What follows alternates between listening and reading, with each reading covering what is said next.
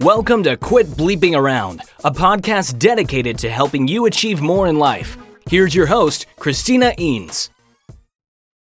Hey, superachievers. Are you happy at work? When looking at the general level of happiness of people at work, while many factors contribute to this, I have found one that seems to have the most impact one's mindset, specifically the degree of your growth mindset. We know that our mindset creates our reality, how we interpret and respond to people and situations in our lives. Now, there are two main perspectives in life that sit on a spectrum a fixed mindset and a growth mindset. And I've talked about these a lot in my uh, podcast and videos. If you have more of a fixed mindset, you believe that you're either talented or you're not, and you come from a place of judging yourself and others. You see failure as the limit of your abilities, which leads to an unwillingness to try things you have a probability of failing in. On the other hand, if you have more of a growth mindset, you believe that you can learn how to master various abilities with enough effort. It's not only up to your level of talent. Carol Dweck, a psychologist at Stanford University, discovered these two mindsets she also found that those that leaned more towards a growth mindset were more successful in life. You can read more about them in her book, Mindset Changing the Way You Think to Fulfill Your Potential.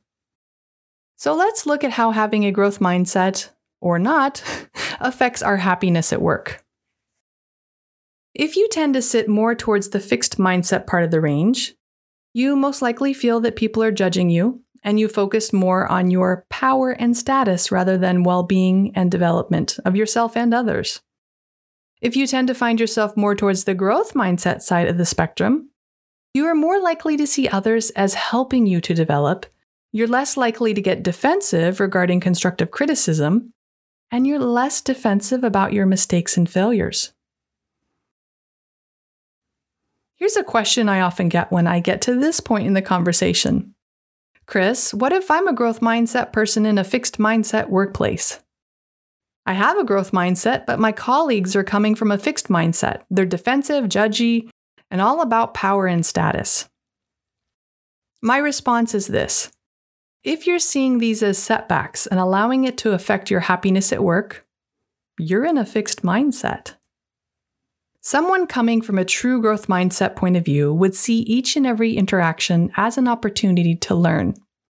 Now, I do not say this lightly. I will never forget being very unhappy in one of my positions many years ago. The environment was toxic, or so I thought. It wasn't until I switched to a growth mindset that I could be happier at work.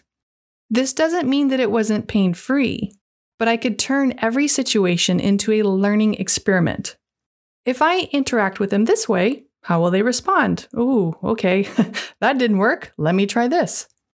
I did end up moving on to a much better environment for me, but switching to a growth mindset wholly changed how I experienced those colleagues in that environment.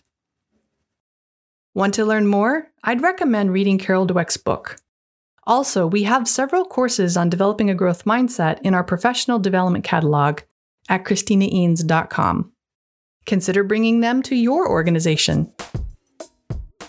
Interested in expanding your employee development program? Visit ChristinaEanes.com to look at the many workshops Christina has available for you.